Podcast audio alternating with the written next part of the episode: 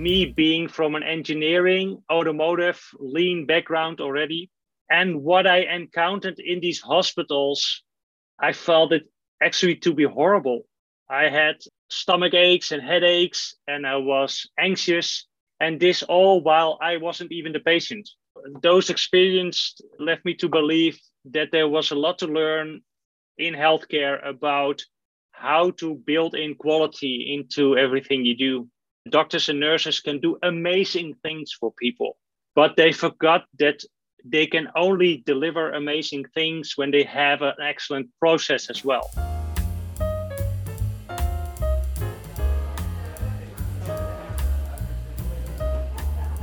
Hi, everyone. I'm Elisabeth Swan. And I'm Tracy O'Rourke, and we're from the Just in Time Cafe. Welcome to our podcast.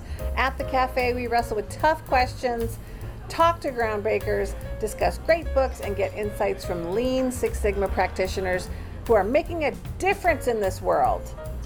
We let you in on helpful apps, we bring you the news, and we challenge the status quo so you can build your problem solving muscles. So, Elizabeth, what's on the cafe menu today? Ah, Tracy. Today's highlight is our interview with the lean practitioner Arnout Orelio, where we discuss his new book, Lean Thinking for Emerging Healthcare Leaders. Healthcare is slightly different in the Netherlands, but the remedies he cites are completely applicable in the US. For hot apps, we spotlight a super basic digital whiteboard that lets you collaborate with remote teams and for Q&A, we asked our community about giving others credit. It's often what people care most about, so why doesn't it happen enough? Um, and so, Tracy, I'm going to give you credit right now. You deserve it. Well, thank you. I will take it.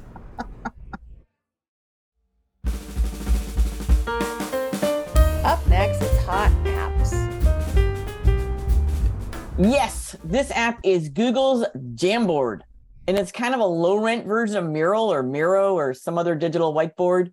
Uh, simple and free. What'd you think, Tracy? Well, I do like whiteboards a great deal, especially with virtual and remote teams. This one is especially nice because it's free. And since I do use Google Apps a lot, it's really easy just to go to my Google Drive and start using Jamboard. Uh, so it has a lot of the same features that I'm very familiar with. I, am going to be honest and say I use Mural the most out of all all three Miro, Mural, and Jamboard. Um, but I did notice that it has very similar features. I'm sure you're going to probably speak to that as well. But I think it's a great tool. Yeah. And what's hilarious, you know, you put it on our list. I was like, oh, good. I'll check out this Jamboard that Tracy wants me to look at.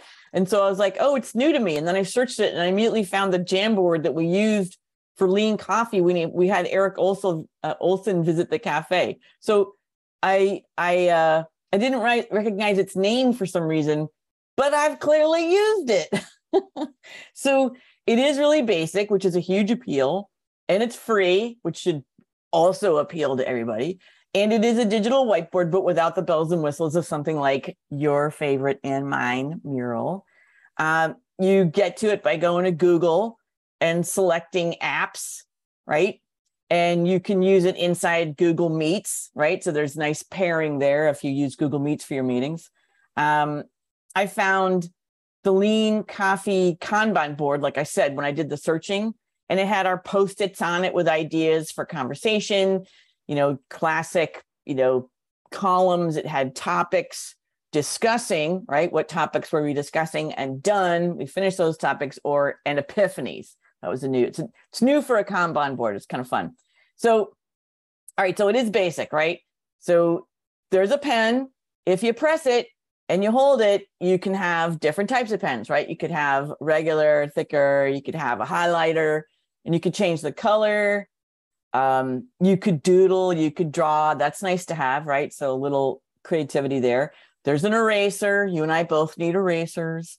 You can uh, switch back to a cursor so that you're, you know, moving stuff if you want to.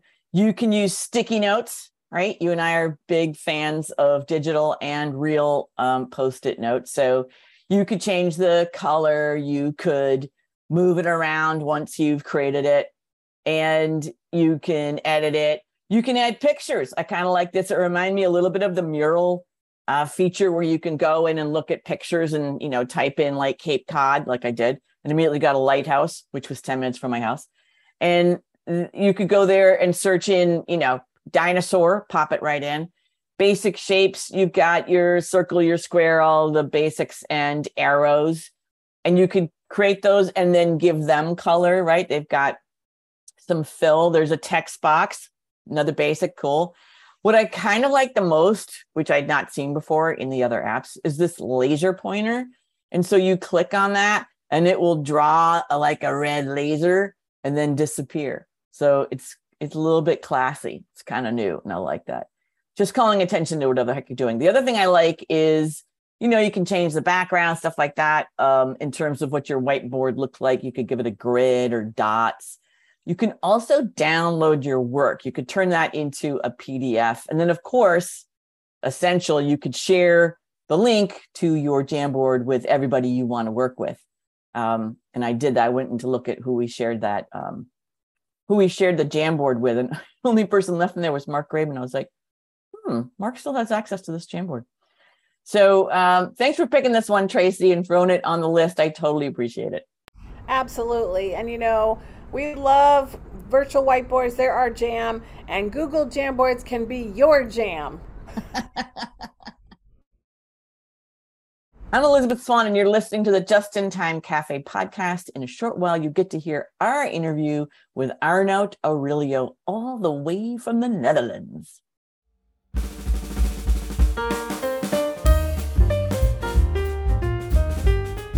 Next up, it's an issue that resonates across all industries the question of how do you make people feel appreciated and this one uh, started for me. I talked to someone a female colleague and she said why should i encourage my workers? No one ever encouraged me. And i was like what?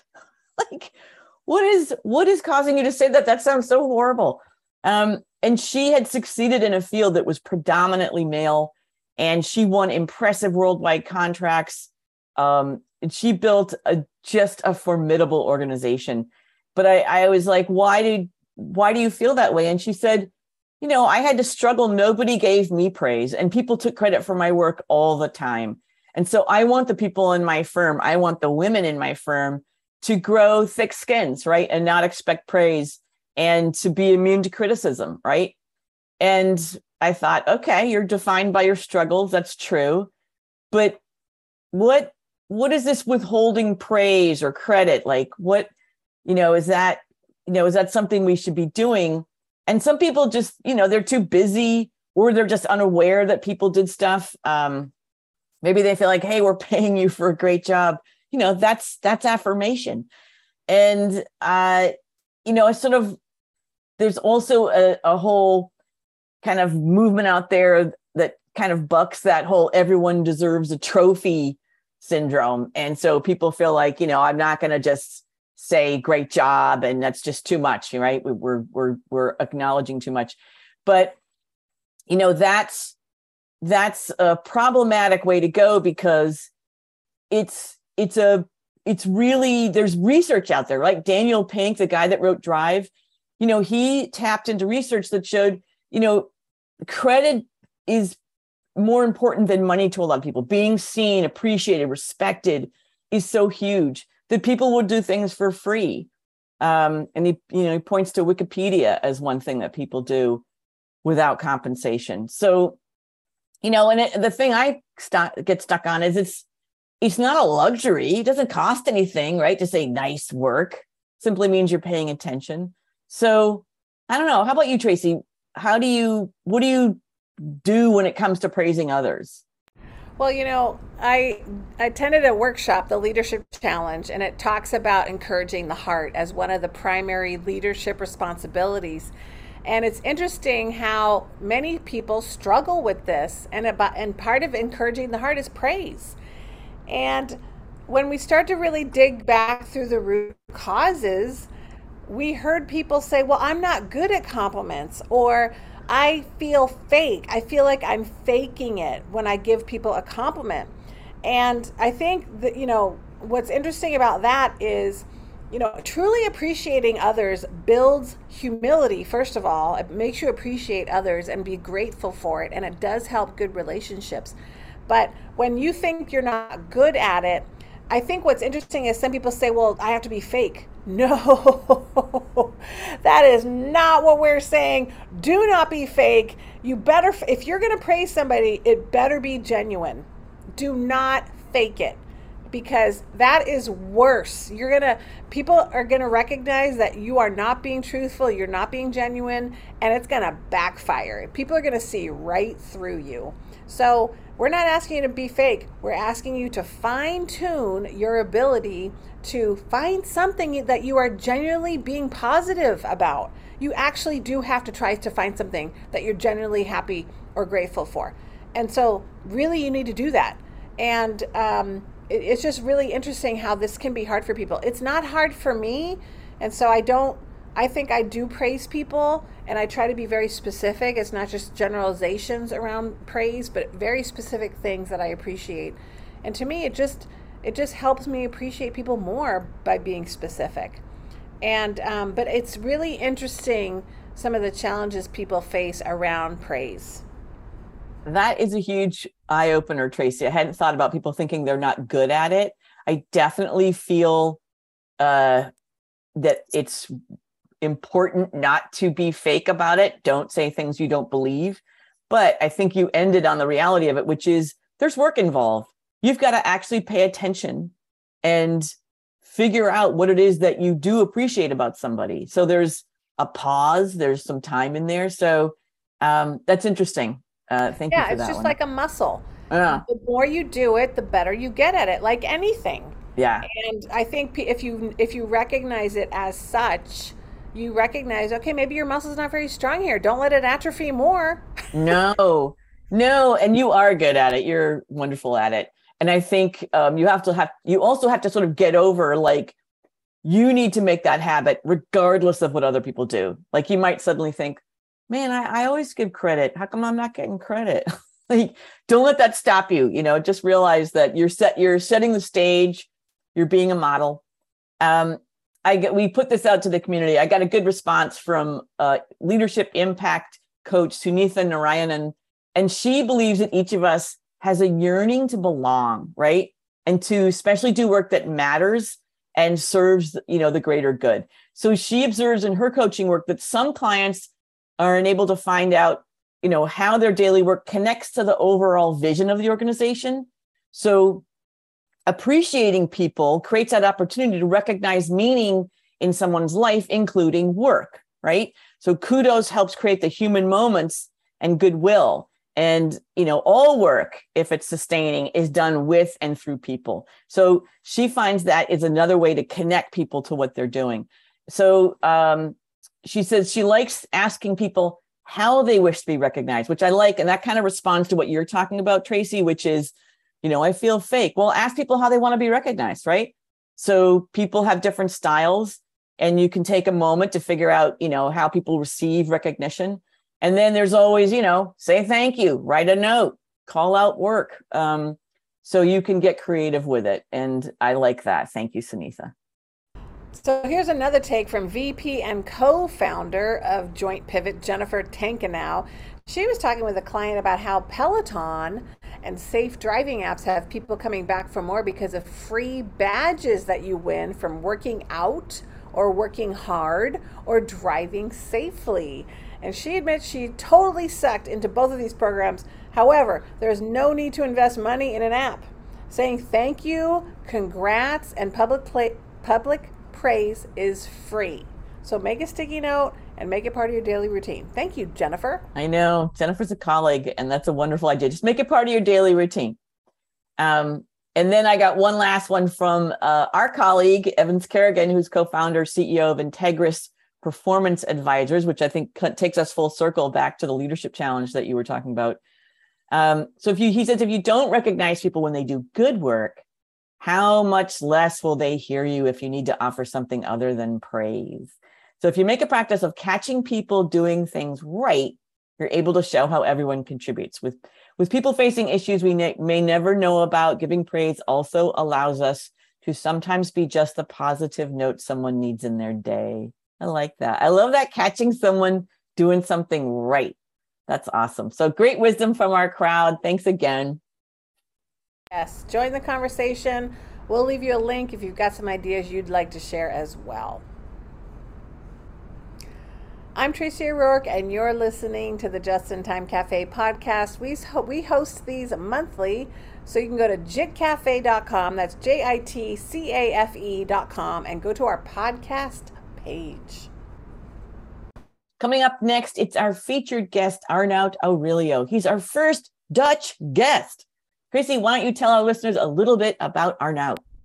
I'd love to. So I lo- I really enjoyed getting to know him because he is our first Dutch guest and he is captivating and thought-provoking speaker in the field of lean healthcare management and obviously based in the Netherlands. Arnout has a proven track record as a lean coach and he's helped hundreds of medical professionals become the best versions of themselves. And boy, do we want the best version of themselves in healthcare, right? Uh, creating peak performances and applying lean principles. So I love that. Arnout's focus is helping physicians and nurses and leaders in particular making more time for better health care. And guess what?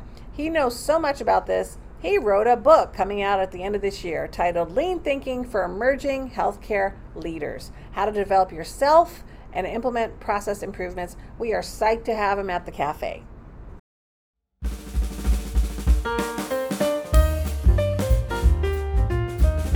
Hello and welcome, Arnout. Uh, thank you for coming to us live from Helmond in the Netherlands. It's awesome to have you at the cafe. Well, thank you for having me. um, and of course, we are here and excited about your book that's coming out. This is a an area of process improvement that Tracy and I are involved in and deeply passionate about. So we wanted to know first off, tell us how did you become involved in addressing uh, problems in healthcare? So that's indeed uh, quite a story. Uh, it's already been quite a while. I started my work focusing on healthcare in 2005. So quite a, while, a long while ago. And uh, there were actually several things going on at the time. Uh, first of all, uh, I'm a parent of three sons. So and I explain to people when you have sons, well, you get to a hospital from time to time. So uh, unavoidable to uh, to avoid any responsibility for that. Um, and what I encountered in these hospitals, me being from an engineering, automotive, lean background already, I was consultant at the time. I felt it actually to be horrible. Mm uh, as an experience. I had uh, stomach aches and headaches, and I was anxious, and this all while I wasn't even the patient. So, um, so that was one of those experiences felt uh, left me to believe that there was a lot to learn in healthcare about how to build in quality into everything you do. Whereas we like to believe that, of course, because healthcare is so important, we think it's all about quality. And it is when it's about the content of the work. So we can, uh, doctors and nurses can do amazing things for people. But they forgot that they can only deliver amazing things when they have an excellent process as well. And as an engineer, that's what my first experience in healthcare were. The processes were not that good, not as good as the people were.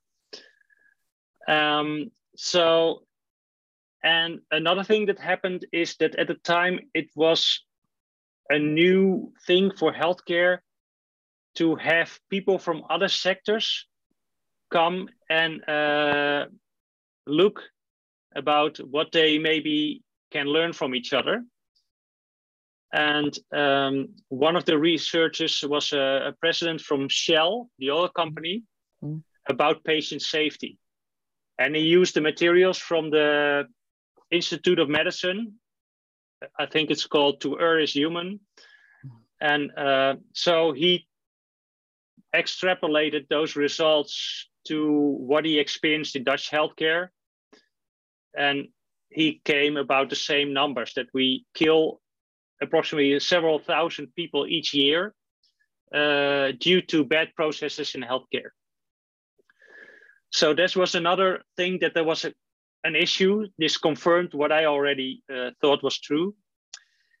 And the, on the positive side, I was approached by a, a woman who was working in uh, the, we call it the, well, people with intellectual uh, disabilities. Um, and they, uh, she was actually looking for quality improvement methods and she didn't find anything in healthcare. So healthcare relied on itself for, year, for all these years, while they were not actually methodical about improving quality, and in this case, quality of the process. So that left her in her uh, in her uh, studies um, with people like Deming and Juran, and she found his ideas and his name on our website because I was working at a, a lean consultancy at the time. So she approached me and she said, Do you think that what you do could that work in healthcare? And my answer was, of course, why not? Because mm-hmm. I'm an engineer, so I'm a system thinker. So I don't believe that the content of the work determines whether something can work or not. I do have a question for you. So now yeah, that you're ahead. in healthcare, and I experienced the same as you. There was um, when I first started helping in healthcare, there seemed to be a higher um, resistance to embracing people and specialists outside of healthcare, and they kept, you know, they kept saying we're different, we're different, and you know, I'm, there is different app applications that do apply. For example, I help government, and there's certain cultural barriers and challenges I see in government. So now that you're in it and you've been helping healthcare and you've written a book about it as well, what challenges have you seen that that are primarily in healthcare, if any? So. Uh, yes, healthcare is different, but not for the reasons that many people think, or at least not the reasons that healthcare think they're different. Uh, so, and one thing is this this thinking about being different. And it has to do with the fact that that um, in healthcare, still everything is about the content of the work, and that leads to some extra uh, build, uh, creation of silos and these silos are not only departments, but they're silos of discipline. So, because each doctor has a particular discipline, like, uh, I don't know, a neurosurgeon, or uh, maybe he's a, a pediatrician.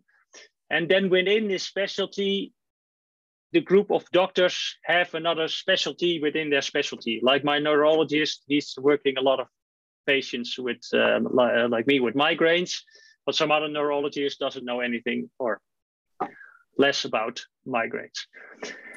And um, and the, the problem with that is that not necessarily that they are so specialized, but there's no counter movement for integrating all these people with all their knowledge mm. into a process that helps the patient get from their issues to well a better life you know that reminds me of the issues in the construction industry because it's specialists right these are the people that are going to pour the foundation these are the people that are going to bring in um, the walls.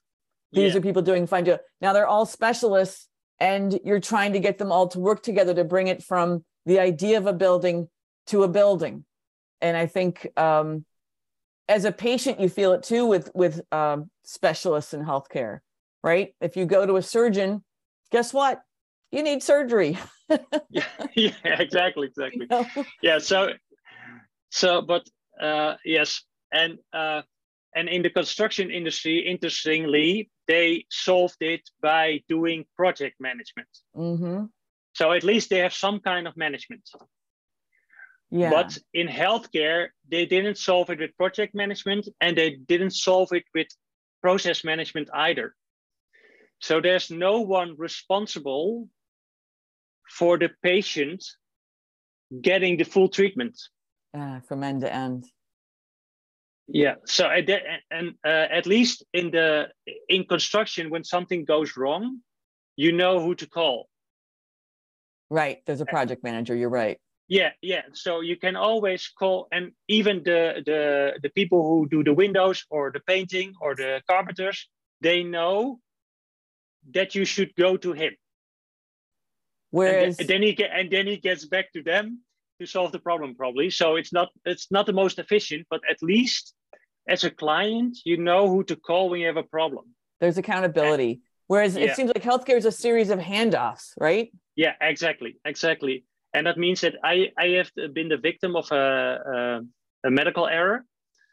And I felt that I was the case manager for this process done wrong. So not necessarily for the uh, for the results, because I had a paralyzed arm. Luckily, it's working again. But um, so there's neurologists that research the arm, etc but the fact that this that my process went wrong twice mm. that's that's nobody's responsibility so and then we get to what makes healthcare different there seems no responsibility with management so so they're, they're separated from the actual process so management is only there to manage the budget so there's no connection between the people managing the, the work, uh, the people doing the work, and people that supposedly manage the work. The are work there, is not managed. Are there inroads you found to get to address that disconnect? Yeah, and the the well, the most effective uh, way to do that is if you can um, uh, get. Uh, there's there's several ways uh, one way would be to disrupt leadership. And what I mean is that you work with uh, with a healthcare worker, like a doctor or a physician or a nurse, and you uh, empower them to take the lead to improve the process as a whole. And that means that you need some, um, well, at least uh, management should uh, be okay with it, not necessarily in, involved, but at least when they can, because they left it alone already. So if they still leave it alone, but the nurse gets to do what she needs to do to make it better, that could work. That could work. But of course, then you still have this uh, layer of well thinking and doing, let's say. And the other thing is that you um, that you take middle managers and or may, maybe even better put team leaders uh, with uh, leadership capabilities because they have already some kind of authority in the organization so they are probably better suited than an individual nurse or doctor to bring a group together and have them improve a process. And uh, and this could at least uh, give you some kind of uh, start. So, but it, it depends. Preferably, of course, uh, we want a lean transformation, but uh, we don't always uh, get it. yeah, we we we, we hardly ever get it. I think the numbers tell us, but so I think that's uh, and that's also how my my books maybe to put a bit of a link. So the book which is coming out now is actually telling you um, from a leadership uh, perspective. I think that lean transformation is no more than a, a leadership development mm. system. So if you're able from wherever part of the organization to make an oil spot and then not an oil spot of lean tools or improvement projects, but an oil spot of new leadership. Hmm. Then, um, because if I'm a team leader and I have multiple, maybe I've, eh, in healthcare, many team leaders have multiple teams, which is terrible for the span of support, but okay, it is what it is. But the, the advantage is that they can take one team and experiment, and then they go to the next team, and then they have learned already quite some so they they are better able to help the next team and when they and then the next thing is they start something with their colleague team leader and their boss like the, the i don't know a uh, business unit manager or depends on how you organize and then this team of team leaders and business unit manager they start learning about leadership and how to spread it and then, of course, because this business unit manager have multiple team leaders, they can spread it. I think it's a bit like uh, I think it's the Henry Ford Health System in uh, Detroit, where there's a you could say a pocket of lean transformation by this uh, uh the yeah the head of the laboratory. I forgot his name. Sorry uh, to look him up, but uh, so and his whole everything which is under his responsibility, he has built a whole new culture. Whereas in some other parts of the same system, they're not yet at that place. So that could be a way to uh, not always uh, look up and wait for the manager to change. That's mm. something that maybe in healthcare they do a bit more than, um, at least in the Netherlands. I see a lot of uh, posts. If you look on LinkedIn, um, many people uh, blame the government or the executives for the problems on the shop floor. And they might be right. But the issue is they also ask them to solve them. Mm. Yeah. And that's where it goes wrong because then they solve the problems and then, of course, the nurses and the doctors say, this won't work. Clearly, you don't have any understanding of how it is here. Yeah. Um, so, yes. That's so Arno, Arno, yeah. you have you have a book coming out. Yeah. Uh, geared towards emerging healthcare leaders. And my question to you is you, you do mention meta skills in the book and how you can expand on those skills. But what um, what skills can you tell us a little bit, a sneak peek potentially about what are some of these skills that leaders you're really looking to develop in leaders and see more of in healthcare? Um, well, um, yeah, I think that the most important thing is that they start to understand that uh, healthcare is a is teamwork and uh, not necessarily the, the, the groups that we currently call teams. Because a team to me is a group of people with a shared purpose. But many teams are just in healthcare are just uh, nurses or they're they're discipline based, and and often they're so big that they can't be a team because well they would uh, be each other's obstacle, you could say. They would mm. that won't work. So I think that that that multidisciplinary leadership, that knowing that it's teamwork and that it asks for a joint purpose. And it's very easy to find this joint purpose because you just ask, you're just wondering what the patient need. And then you're wondering, how are we going to give it to the patient? And then after that, you're going to ask, okay, what disciplines do we need? And currently, we do it the other way around. Currently, the patient is saying, these are these are my complaints, or I, I have uh, pain here and there and there. And then they break up the patient and they send them to different parts of the hospital or of the health system to make sure that somebody looks at uh, the eyes because maybe vision is not okay, and then somebody else is looking at uh, maybe the mental health or whatever. So mm. I think that's so that's the leadership we need. We need the leadership that that patients are sure yeah. that they they're taken care of as a whole.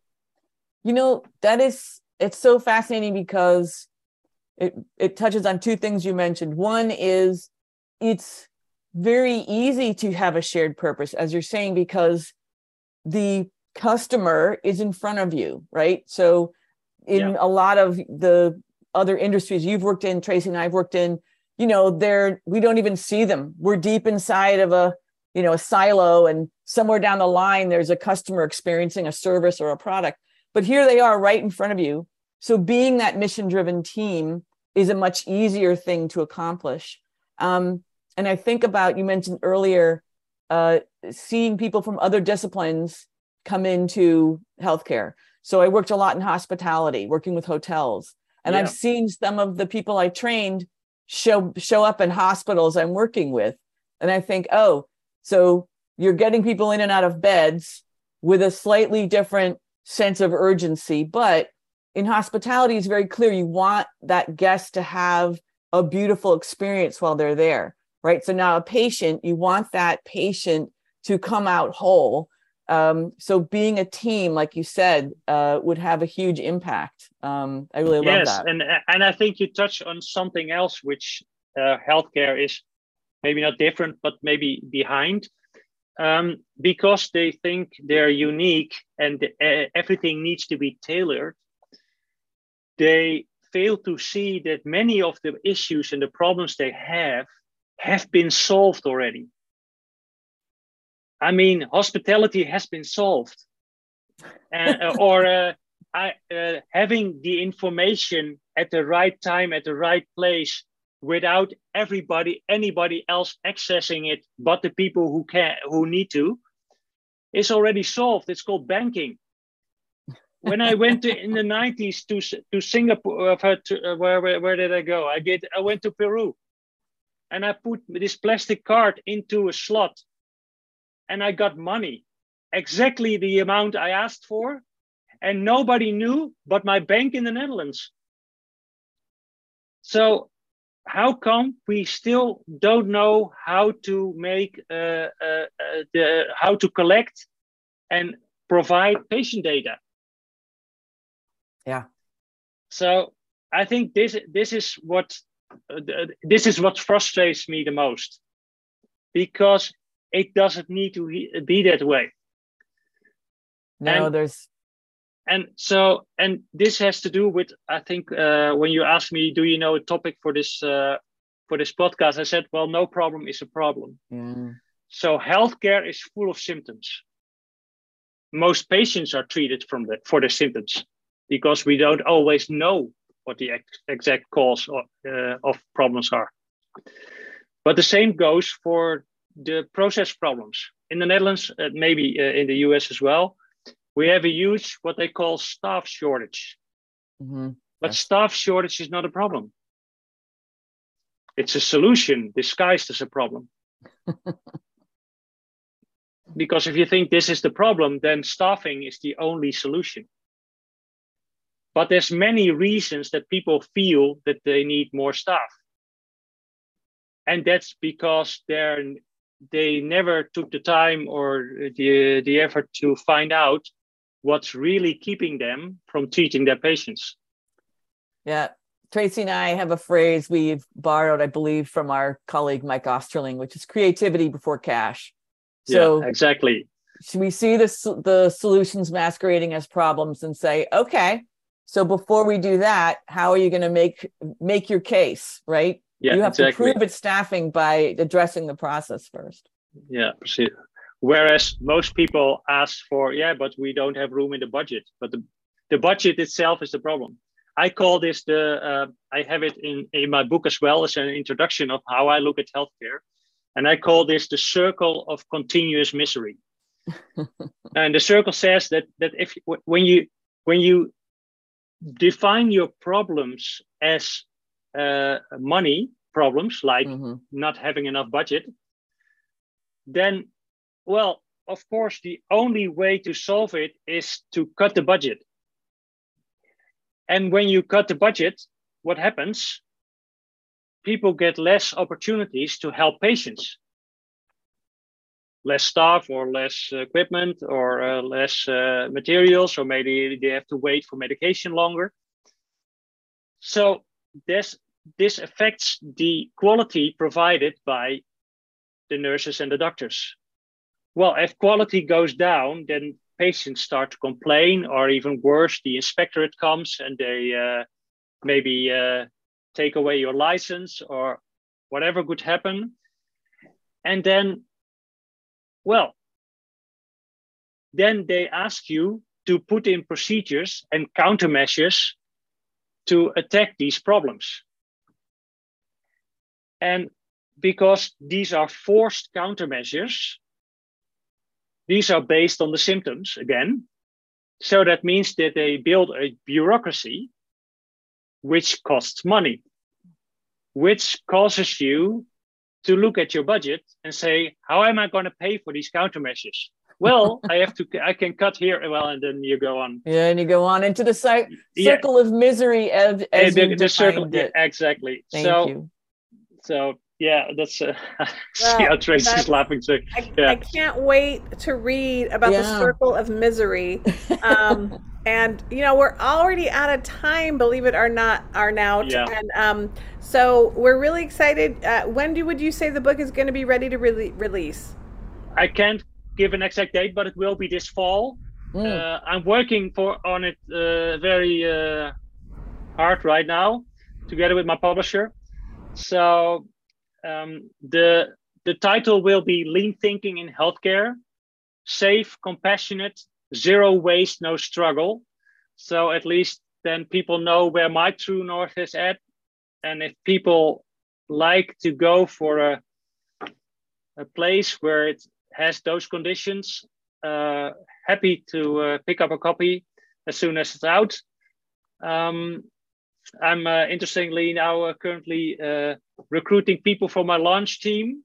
So if people are interested in that, they think I want to help share this message. Mhm.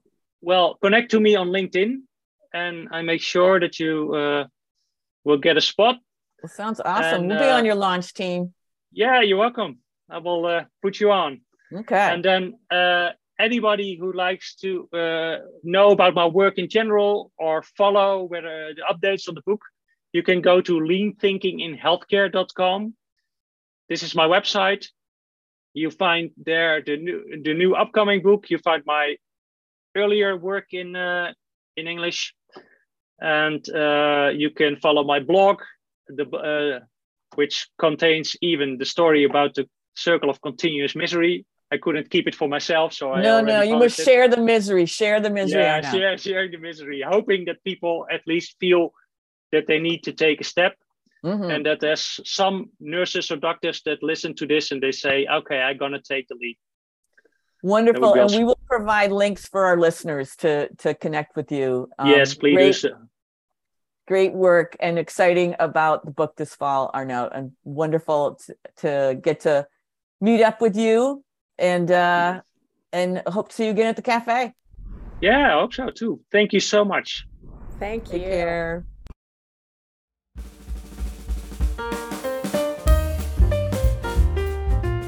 Be sure to register for our October 13th webinar featuring Costco Wholesale Industries and their wildly successful use of the of idea boards with Costco presenters Carlos Vallejo, Ruben Fuentes, and Steffi Bragato. You'll hear all about the details of how this program works the Costco way. So we are very psyched to have your company. The Just in Time Cafe is packed with members of our fabulous community, and we love building and growing that community too. I agree. Join us next month and every single month for your jolt of lean caffeine.